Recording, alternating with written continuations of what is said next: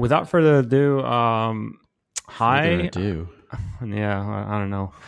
Um, Da-da-da-da. Without further ado, without further ado, are we doing the opening now? yeah. We're we're starting off with like the opening. No, I don't know. Uh, we leave it at the end. I think that's what we typically do. Yeah. Um, we're really bad at this.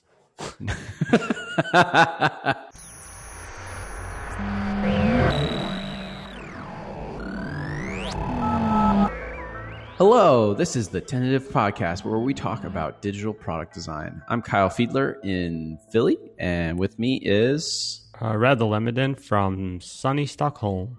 Actually, I met yesterday someone who listens to the podcast, like in person. That was great. I met a couple people that Yeah. listen to it, and every time I'm like, "You don't listen to this Yeah. podcast; it's stupid." Yeah. And they're like, I- "No, it's good," and I'm like, "No, you're wrong."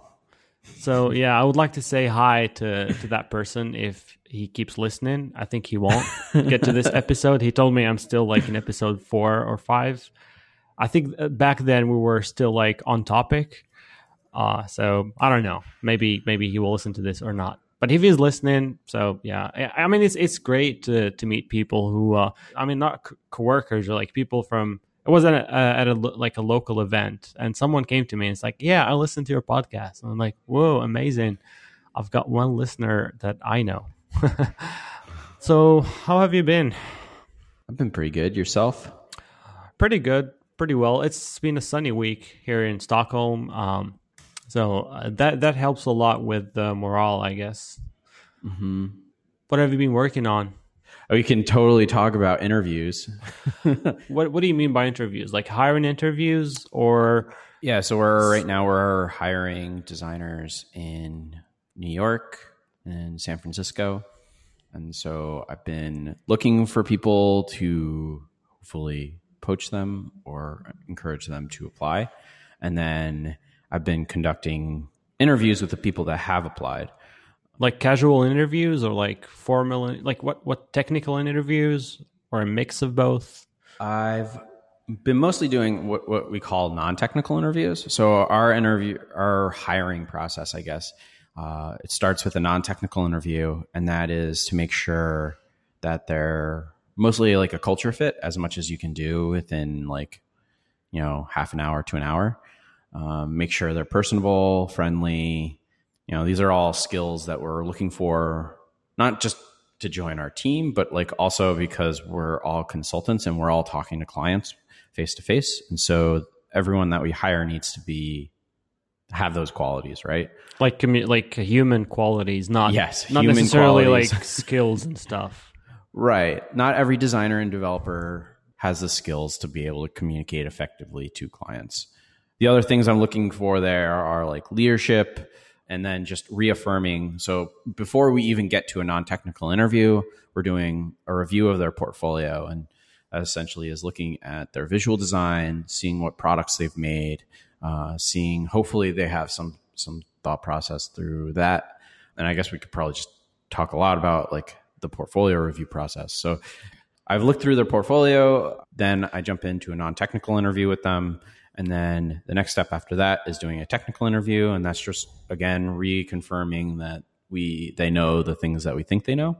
Yeah, So it's going over for designers, it's going over design process, going over you know tools that they use, Right. and HTML and CSS, and making sure that they're up to date on things like Sass and hopefully used Bourbon before. this is the technical interview, right? Right. Okay. And then the last step is we'll have them into the office for a day. And that may vary depending on offices, but Yeah. most offices will have like in the morning, you'll be pairing with other designers. And then in the afternoon, you'll be doing a design challenge Yeah. um, and presenting that design challenge to the team at the end of the day. right. That's a long process. Yep. You know, you know, my my process like is basically my interview question is: Have you ever designed a hamburger icon? You, you're basically your answer to that will determine whether we're gonna go to the last step or not. But pretty much, you know, you've got to you've got to take my advice. Like, So- it, tell, it tells a lot about people. So if I get my daughter to apply, basically what you're saying is since she's never designed a hamburger icon, Absolutely. she like her, she'd her- automatically just go to the last. yeah, her brain is still like uh, pure. She never she never messed with that, and that's good. Like I'd rather work with so, someone who's never touched that. Okay, I'm I'm joking, but uh, how many questions you ask in uh, the first interview, like the the non-technical, one? non-technical. Those I'm trying to be. I'm trying to have like a, more of a conversation. So it, it ends up hopefully being essentially something like this, where it's a discussion. Yeah, Usually, the first part of the conversation is about them, and it's me asking questions about their history with design, like how they got into design, and then what their team structures have been, like seeing how how they've worked in a team and what what their roles were within that team, and then trying to get a sense of who they are, like what are their outside personalities, what are their outside interests, uh, other than design. Do you look at the portfolio before this step or after this step?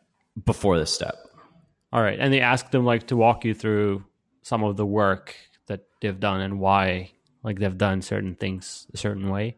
I don't do that. So that for me is more part of the technical interview. Oh, okay. the non-technical interview like after we talk about them i'll talk about thoughtbot and how we work and what we're looking for and let them ask questions yeah during the technical interview i feel like there it's more for us to do a deep dive into their design process look at pieces that they've already worked on and what their process was for for work like building those. And then throughout that like looking at their visual design process, what tools they use for visual design, what tools they use for HTML and CSS, and So, are you, do you ask about the tools just to know, or does that really affect the hiring decision?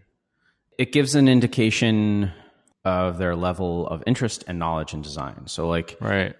if someone just came to me and said that they only use Illustrator and never used Photoshop or Sketch and didn't have like solid foundation for reasons why, like that to me is a red flag.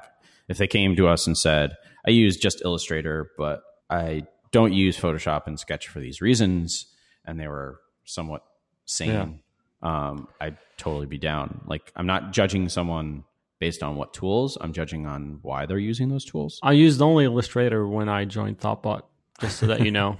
I know. Yeah. That's why I was using that as an example.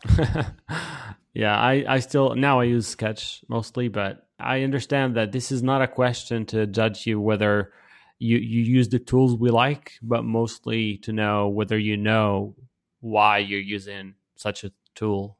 It, it's more like listening to the reasoning behind why you choose a certain thing and not another, I guess. Yeah, exactly. And and hopefully like some of that too is coming through like the best portfolios I always see are the ones that their people are explaining their thought process behind things. Yeah. Uh, and that's really what we're looking to get at, especially in that technical interview and for the day in the office is like, how do you think and well, like, what is your design thinking process? Right. Before actually getting into any of these details, I should have asked you whether you enjoy doing in- interviews on a scale from zero to 10. I, I do. I think 10? this week I've just done a ton of them. And so I'm kind of like burnt out. It's like if you had come to me and uh, the only thing I was doing for the whole week was bug fixes, I'd like I'd be totally burnt out of bug fixes. Yeah. No, I really enjoy doing those those non-technical even the technical interviews. I enjoy meeting people and hearing about how they do design. I especially like it when they come with interesting questions and challenging questions. On a one to ten, I would say it's it's an eight and a half. Eight and a half. That that's that's a pretty high number.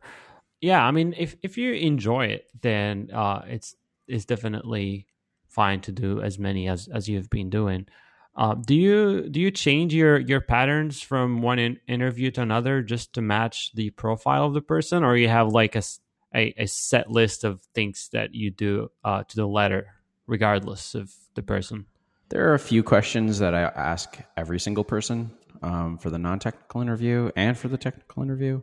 But a lot of the times, I'm trying to get a sense of their personality, and it's it's almost like for me, it's a lot like doing practice for user research. because I'm looking I'm looking to get a sense of who they are, what their process is again. So letting them talk and kind of tailoring questions to that person as I go along and just using those prefab questions as backups when I don't have anything else or can't Yeah. think of, you know, another question to ask. Cool. Actually, let, let me let me put it this way uh, to to make this a little bit more interesting to some of our listeners. If say I'm looking for a job, a design job, are there any like tips you would give as someone who's conducting these interviews for a person who is, you know, the interviewee? So yeah, this might be a good good way to have like a better discussion is the the first thing that we're looking at is the portfolio. And for me, that portfolio is like the step in the door, I guess. Yeah. So making sure that like your portfolio is showing off your best work and then again going back to like like what I'm trying to get out of people the en- entire interview is like what is your design process? What what what is your ideal like portfolio? Like how many items it has, how many text versus images, just like w- describe like a portfolio that would that w- you would look at and you would say I want this person.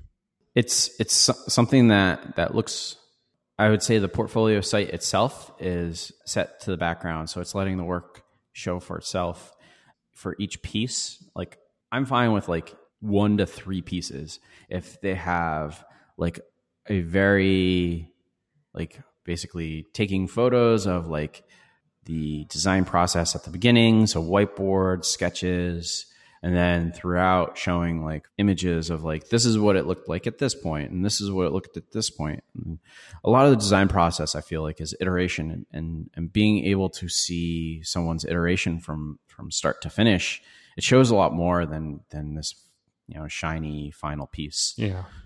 so I am like I am looking for that that like shiny final piece, but but more importantly, I'm looking to see how they got there.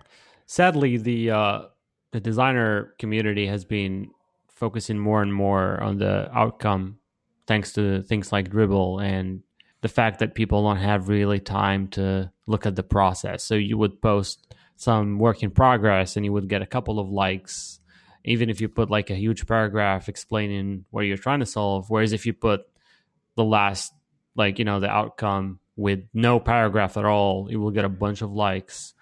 And I feel like I'm myself guilty of that, but this forced us to have like this focus on the outcome and less on the process, Yep. which is a sad thing. The other thing that I would suggest, so after after the portfolio, uh, well, do you have any suggestions too for the portfolio? Yeah, I I think the way I see it is I agree that the process is important, but I think it's hard to capture the process in a portfolio in the sense that I'd be more interested in looking at a set piece of work and then look at stuff that the person has done beside that. So blog posts or books or open source that sort of stuff that would give you a better idea because like if you open an open source project you can go to the commit history and see how this person has been improving this library or if it's a blog post you can see how they're thinking about a certain topic is. Uh, and that's more like it's more genuine in the sense that you don't really think about the process when committing stuff. I mean it's not as a portfolio where you know you can you can make it look really good or really bad depending on how well you do it.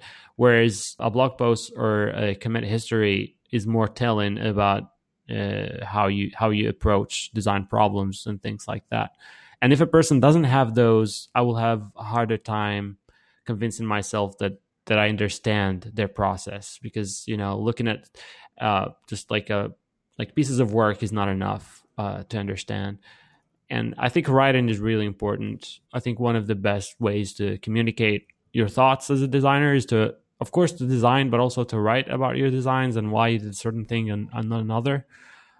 And having opinions, like strong opinions held loosely, I think that's the one we hear a lot here at Thoughtbot. And uh, I believe that that's important as well. And again, I don't want to see a lot of work.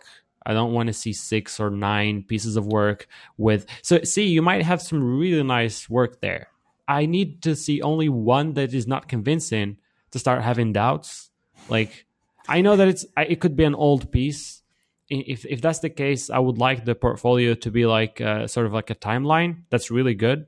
Uh, in fact, I'm thinking of making my. I, I haven't touched my portfolio in ages, but I think at some point I want to make sort of like a timeline of even like for self development to see how I evolved throughout the years. So like 2014, this is the kind of work I've done, and 13, and going back all the way to 2006 or something, and and that that portfolio I'd be interested in to see the progress. But just like random nine pieces of work from different like different styles, and suffice to to have one of them that's weak to give to give like a not a bad impression but a a mixed impression. Like you know the feeling of like yeah it's right but you know you, that but part of the sentence uh, you can avoid it by selecting your best work.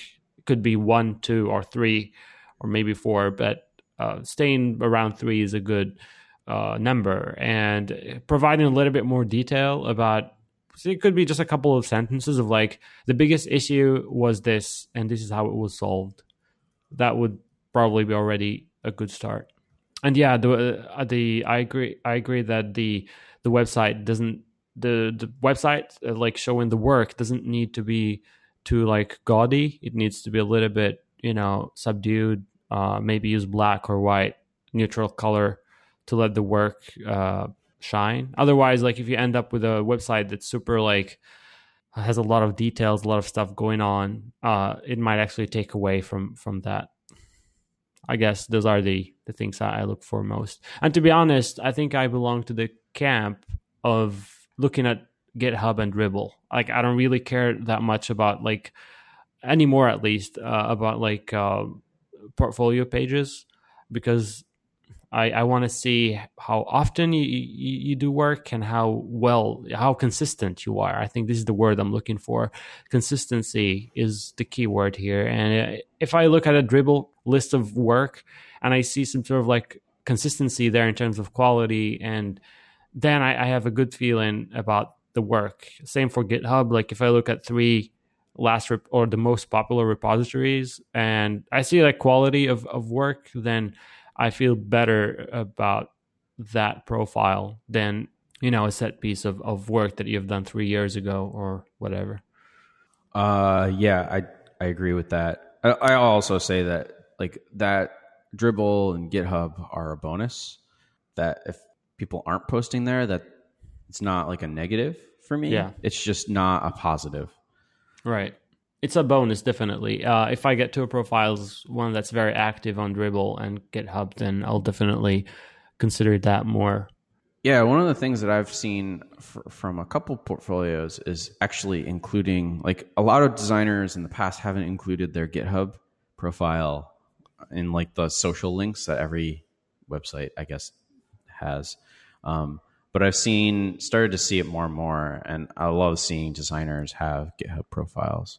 Yeah, that's that's really nice. I mean, it could be just an open source version of the website, so that I can look at the way they they have done it. Uh, could be Jekyll or Middleman or whatever, but it's interesting just to see how they also like organize it. You see, like that sort of stuff is actually tells a lot about the person. I, I can I can pretty much guess what type of person just by looking at uh, the commit history. Like how well mm-hmm. the messages are written do they use them like things like that. And of course again you can't judge people by just those elements but they tell a lot. Like if you're tidy you can see that. Uh, if you if you care about details you can see that in the commit history. Uh, again you don't have to do that to a level that's considered unhealthy uh, like pretty much like myself or other people at thoughtbot. I mean out, unhealthy from an outsider point of view uh, but there's there are some things you, some small things like these that make me feel like you know I re- like I look at that that like work and I feel like it resonates with me like yeah this is what I would have done sort of thing. Yeah I'm not sure if this makes sense but maybe I'm it made sense to me. Yeah it probably won't make sense for others because yeah, they think it's not important. But again, I don't think this applies to every company. I'm talking about myself and maybe to some extent about Thoughtbot, depending. Yeah. yeah. And, and that that's a very good point. It's like we're looking for someone very specific, and and so because of that, we not only we have fairly high standards. I keep on telling people I don't know how I ever got hired. Like we're we're actively going through portfolios and throughout the entire process, like the rate at which people go through is is not very high. Yeah. This episode of Tentative is sponsored by Media Temple. For years, Media Temple's grid service has been the web hosting choice for more designers, developers, and creative professionals than any other platform. That's because a single grid account can host anything from your portfolio site to 100 different client projects. And the grid is ready for anything Hundreds of servers work together to keep your site online, even if you suddenly hit the front page of Reddit. We have a special discount for tentative listeners. Use promo code TENT25 for 25% off web hosting. Go to MediaTemple.net and enter your promo code upon signing up. Thanks to Media Temple for sponsoring our podcast. So that's our suggestions for, for, for the portfolio. Once they get to the actual interview, the thing that I'm looking for is thoughtful responses to my questions, and then thoughtful questions for Thoughtbot um, for the way that we work, for the way that we have designers set up, um, the designer position. Like, I want to hear from them. Like, hopefully, if they've they've read the playbook or parts of the playbook, stuff like that, and have questions about it, and and have questions about you know what their role would be in the company. Yeah, that sounds like a like a good list of elements to to be looking for. One one thing I really think is important, as far at least as far as I'm concerned, is how honest and genuine they are. I think I can I can live with other things, but it's hard for me to to deal with cases where people I'm working with are not being honest. You know, like I would ask for so let's say in the in interview, I would ask the person, "Have you used any Sass?" And the person would say, mm, "Yeah, I've used it." But in reality they didn't. I think that's that's fairly bad. I mean, obviously I can't know right away, but it's good to be just to be yourself. As as far as I mean, as the interviewee, uh, if you don't know something, don't feel afraid to say I don't know. I haven't used it because mm-hmm. honestly, I think ultimately. I, I personally don't look for people who know all the things. I look for people who are willing to know as much stuff as they like and to be passionate about the things they do. So obviously you don't need to know everything and you don't need to to have the right answer to all the questions. In fact, there is no like right answer. Yep. I feel like the answer of like I don't know that, but I feel like I can look it up and figure it out is like that's what I'm looking for. Yeah, it's acceptable. It's more acceptable than saying that I know something and then in reality don't know, or I enjoy doing something and in reality don't know, because we might actually end up hiring the person, and that might not last long. Uh, maybe from their perspective, where they will feel like, ah, oh, this is not the kind of work I wanted to do, so I will, I can't, I can't stay here. Uh, especially like people like it, i find i find this to be a tricky part where a lot of designers come to us not knowing how we work end up being disappointed when they end up doing a lot of like implementation and you know a lot of like hands-on design. I like uh, that hands-on design. Yeah, I, I, that's what I call it. It's hands-on design. You you, you put your hands in, in the mud, and I like. I really liked your article, by the way. I, I would like to. Con- yeah, it's really well well written, and every sentence like resonated with me, uh, which is actually pretty surprising. That's yeah. the highest praise I've ever gotten. Yeah, I was like, this is written by Kyle. I guess it's gonna be quality is gonna be good, but I'm gonna disagree with stuff. Surprisingly, I didn't disagree with anything, so that's good. That's wow. uh, thumbs up. Uh, any, yeah. So Reda is referencing the blurred lines, and we'll throw that link into yeah. You should go uh, read the that. show notes. It's it's really uh, especially like the way you talked about the analogy of uh, you know that people usually throw about like architecture? Uh, architects and build like uh, you know like the architects usually don't have a hand in in making the final like building construction mm-hmm. work. And i've been hearing this a lot and it it's a nonsensical. One of the reasons like you cited that is that a building is not a website. It's like a building has like super like strict regulations like to the to the centimeter or even like more than that in terms of precision.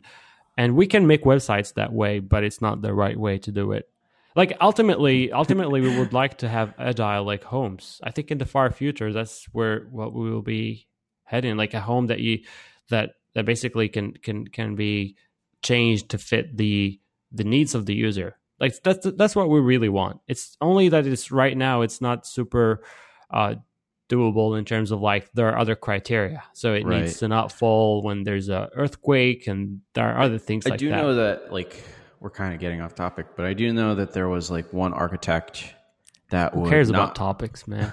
Not put any pathways in front of their buildings, on and the, it, they would like let people just walk uh, up into and see like you know after a while if you have like just grass in front of your building you would see where people are walking right and they would I, put the pathways where people are walking. Wasn't that experiment done in like somewhere in harvard? Or i, I have an impression it was somewhere in uh in harvard or something like that but I, we could look it up. Yeah but uh, i think the reason why we talked about that is that writing more blog posts and things like that help uh, like candidates to know more about us before the interview. So if they read our stuff or just keep an eye on what's happening in the industry, then a lot of these like like uh, missed expectations uh, won't happen. Right. So that's why I, I brought up the, the article, which everyone who's listening sh- should should go and read, uh, even if you don't want to work for us. But um, yeah, so part of the interview is the interviewee asking questions about yep. Thoughtbot and trying to the understand other thing how it work. That I'm looking for is um, like while they're asking those questions or while they're talking to me, that they're making eye contact through, even though it's like a hangout. Like they're they're looking at me, they're like engaging with me, and they're not like I don't know typing on their computer or like off in the distance. Um, Did you do a lot of remote interviews? Yeah, almost all of these are remote. Oh, I see. That's interesting. How hard is it actually to feel how like the person interacts when you're doing it on Hangouts or Skype? So for Hangouts and Skype, I feel like it's a it's a lot easier than like a phone call. So I've also done a yeah. few phone calls. Um, as much as possible, just like doing the things that you would normally do if the person was in the room and seeing you know how they respond to that too.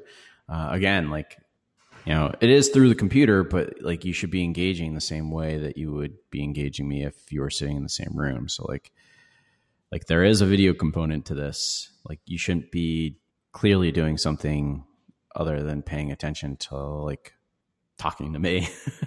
yeah, if that makes sense.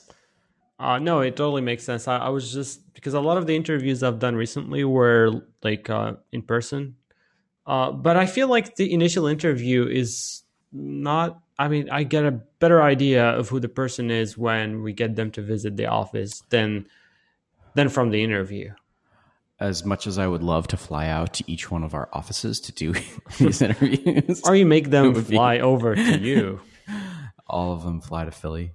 Uh, I yeah. think that would become quite costly after a while. Yeah, right, right. I I, I agree. I'm not saying yeah. I, am all I'm yeah. I'm I'm just saying that doing remote calls it gives you an idea, a very basic idea about the person, but it's only when you get to pairing and like. All right, I'll give you this example. Like some people tend to be a little bit more defensive when it comes to criticism, and it's hard to feel that from from the first interview. So it's I until think... you you start pairing on something and they would do something a certain way and i just like i usually do this. It's it's it's a bit evil but i i agree with what they did but i play devil's advocate and and sound as if they did something wrong and see how they would react to that. And a lot of people would feel uncomfortable with with that. And this usually gives you an idea of how the person deals with feedback.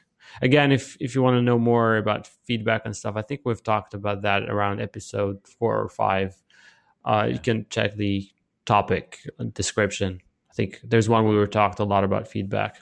But that's exactly why we do those in person the, the, those in person days is because in order Right. to get a real feel for how they work and how they respond to feedback and you know how friendly or personable they are and how they can you know talk about their design work you need to do that in person in person like you know doing design and talking about the choices that you made in your design are two different skills. And you know we can see hopefully you doing the work from your portfolio but actually talking um, and seeing your thought process are probably things that like have to come out of that last day. Um, and the the two meetings before that are just kind of like to filter anyone out that isn't worthwhile to have in for that day. Yeah, right, right, absolutely. So yeah, this uh that pretty much covered the entire process. I think well, no, we haven't talked a lot about pairing. And as designers, I think pairing is a little bit trickier than developers. Uh you want to touch on that or I ha- I actually haven't done one of those in person days probably since. I can I, don't can do that. I think I've done a couple So why year. don't you talk about that? So what what is the morning like for that pairing? Um, it's usually going over some internal project or open source project, uh, either refactoring or I, I prefer refactoring because uh, it's not a new problem. Because a new problem involves thinking about like bigger scope. So I try to find an existing feature that exists because I'm mostly interested in the micro decisions, not in the like the you know I'm not interested really in in like knowing how uh, they solve like big problems because usually you get a sense of that by talking to them, by looking at the portfolio, or by the or by the, uh, the that we have in challenge. the afternoon. And uh, in the- pairing, it's mostly how you make micro decisions, how you take uh, peer feedback, and how you you proceed to communicate, uh, and also how you you proceed to implement something. So, like, pick some Sass problem. Probably that's it feels like it's a good a good way to like you know javascript uh, not all of us really love javascript and not all of our designers uh, do javascript. They're not required to be javascript, JavaScript experts. But at the very least i think css and some degree sass is a requirement. Yeah, I would agree that both of those, at least some some sort of knowledge with Sass. so pairing about like yeah refactoring some sass is is a good exercise i do um the the thing is sometimes i don't find exactly something that's worth refactoring. So in those cases i would take a small story in some internal project and and work on it or some app i'm working on. Uh but that's the at that case it's mostly i think i've done this once where we didn't pair on code. We paired on a small like UI uh, challenge in a tiny Mac app I've I've been working on in the past. I'm still working on, uh, and it was mostly like how can we make this better, and it was mostly discussion, I guess. It's not. It doesn't really count as pair programming, but we're not programmers, so that's also part of, uh, in the sense that we're. I mean, it's a designer position, so as long as it gives me an idea of how they communicate and how they work in te- in a team, I think that that should be fine. Yeah, so that's how how I've done them. Uh, the reason why I said it's a little bit harder than developer is that not everything we touch in, is code. So we could be working, especially on Fridays, we tend to work on either open source or like internal projects or doing some visual design. You know, I personally do like, for instance, podcast covers or some small things here and there. So it's it's not always like code, code, code, which means that sometimes you, you have to think hard to find something. And also, yeah, I mean CSS is great and all, but for a person who has never seen that like a certain code base, they might be a little bit afraid at first. So it's your role to make them feel at ease and and that the goal is not really to test their knowledge about css like we still would look up stuff in stack overflow if we get stuck but it's mostly yeah how how how we approach a certain like small problem of like hey how can we make this a variable? Or how can we how can we split this into multiple files? How can we organize this thing or that thing? So yeah. Tell me about the challenge. It's usually, I think, in the past we've used some sort of, you know, Citi Bike challenge, but usually, like, what we're trying to figure out there is like see their They're thinking from the early stages of a design problem. So we give them uh, a simple problem that we think that you know they can solve with like whiteboard wireframes, sketches, like depending on how far they can get in a couple hours. But basically, what we're trying to see is like how they would solve that problem if they had more time, basically. Yeah. Um, and it's that high level product thinking um, that we're looking at during that process. So do you give them like half a day to do it? Again, I haven't done this in a while just because Yeah. I've been in Philly by myself. So last time I've I've done it, I I don't uh, well I'll I'll be blunt. I don't like the a half day challenge. It's not how it works, or it's not how design works. So the reason is basically you're forcing a person to come with a problem in a super constrained situation, super short time. So at least if you have this much of like uh, constraints, you should be very like loose when judging the the outcome. I mean, you can't give this short period of time and then expect some. Uh, and I, I know, I understand we're looking for communication and how to present your ideas, but I think within those four hours, they might have done so little that it's hard even to justify.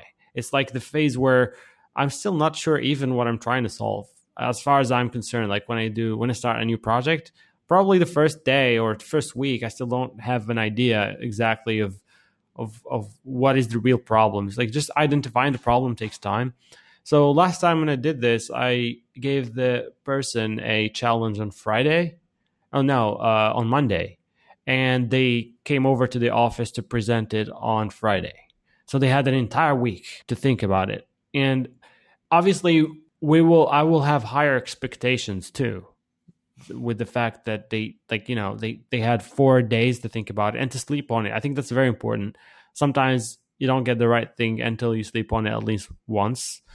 So that's that has been my preferred way of doing it.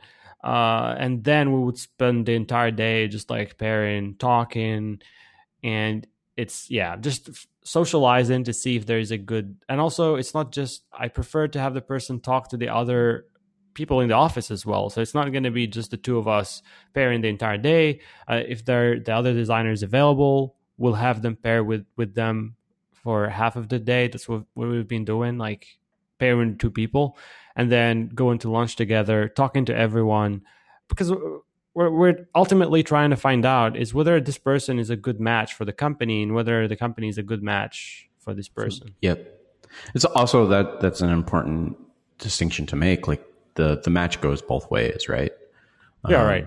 Person has to be good for us, and we have to be good for that person. And that's Yeah, why, yeah, like going back to that initial interview, like half of the non-technical interview is talking about them, and then the other half is talking about Thoughtbot. And I feel like it's both an interview. They, they, I should be interviewing them, and they should be interviewing me. Yeah. No, that's that's absolutely, and uh, it gives them also an idea of how what is an what is it what is a day at Thoughtbot like, and I think Friday is probably the is a different day, so a lot of people might think that oh, you guys always do open source. that's not really the case. uh, yeah, but I guess it still gives them a good idea of how like the people who are working in this office because now it's became more like office focused. So they won't obviously meet everyone at Thoughtbot, but they will meet the, the the people in their office and they will see like whether there's a good chemistry or not. And I think I put more emphasis on that than the other stuff. Well, unless there is something that's really like off. Most of the time, like it goes pretty well actually.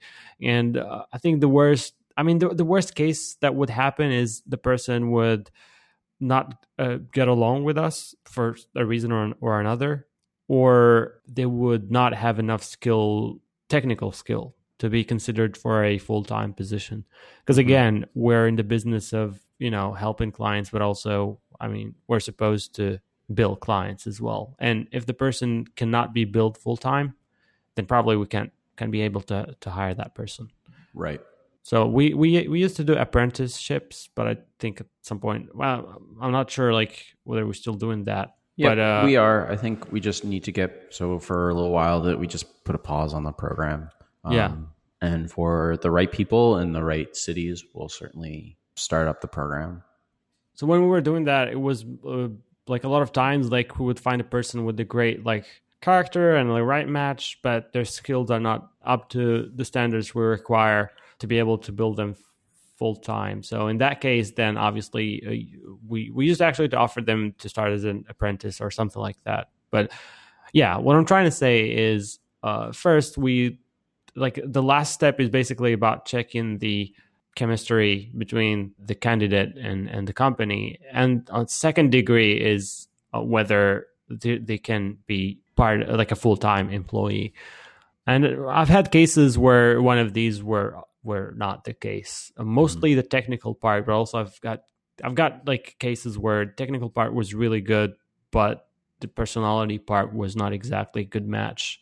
And I know it's hard to you know to find always an ideal candidate. And I guess sometimes you make, um, especially on the technical side, you make some compromises. Like it's fine if you don't know this much, like, I don't know, Sass maybe. And as long as you know CSS, you can get on board with Sass pretty quickly. And we typically would put them with someone else on a project until they feel more comfortable with the technology and then they can be on their on their own. I think that's a good uh good point to just end on. yeah, um, I think that's it. Uh, thank you for listening. Uh, this was episode 12 of Tentative. Uh, you can check the show notes uh, on tentative.fm slash 12. You can follow us on Twitter at tentativefm, one word, or you can email us, hosts at tentative.fm. Uh, again, thank you for listening. If you enjoyed the show, please rate us on iTunes, email us, tweet at us. Uh, let's be friends. One last note we are looking for designers for multiple offices.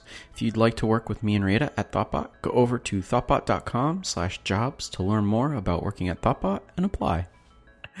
okay, I'm out. Peace. I'm out too. Thank you very much. Later. Bye.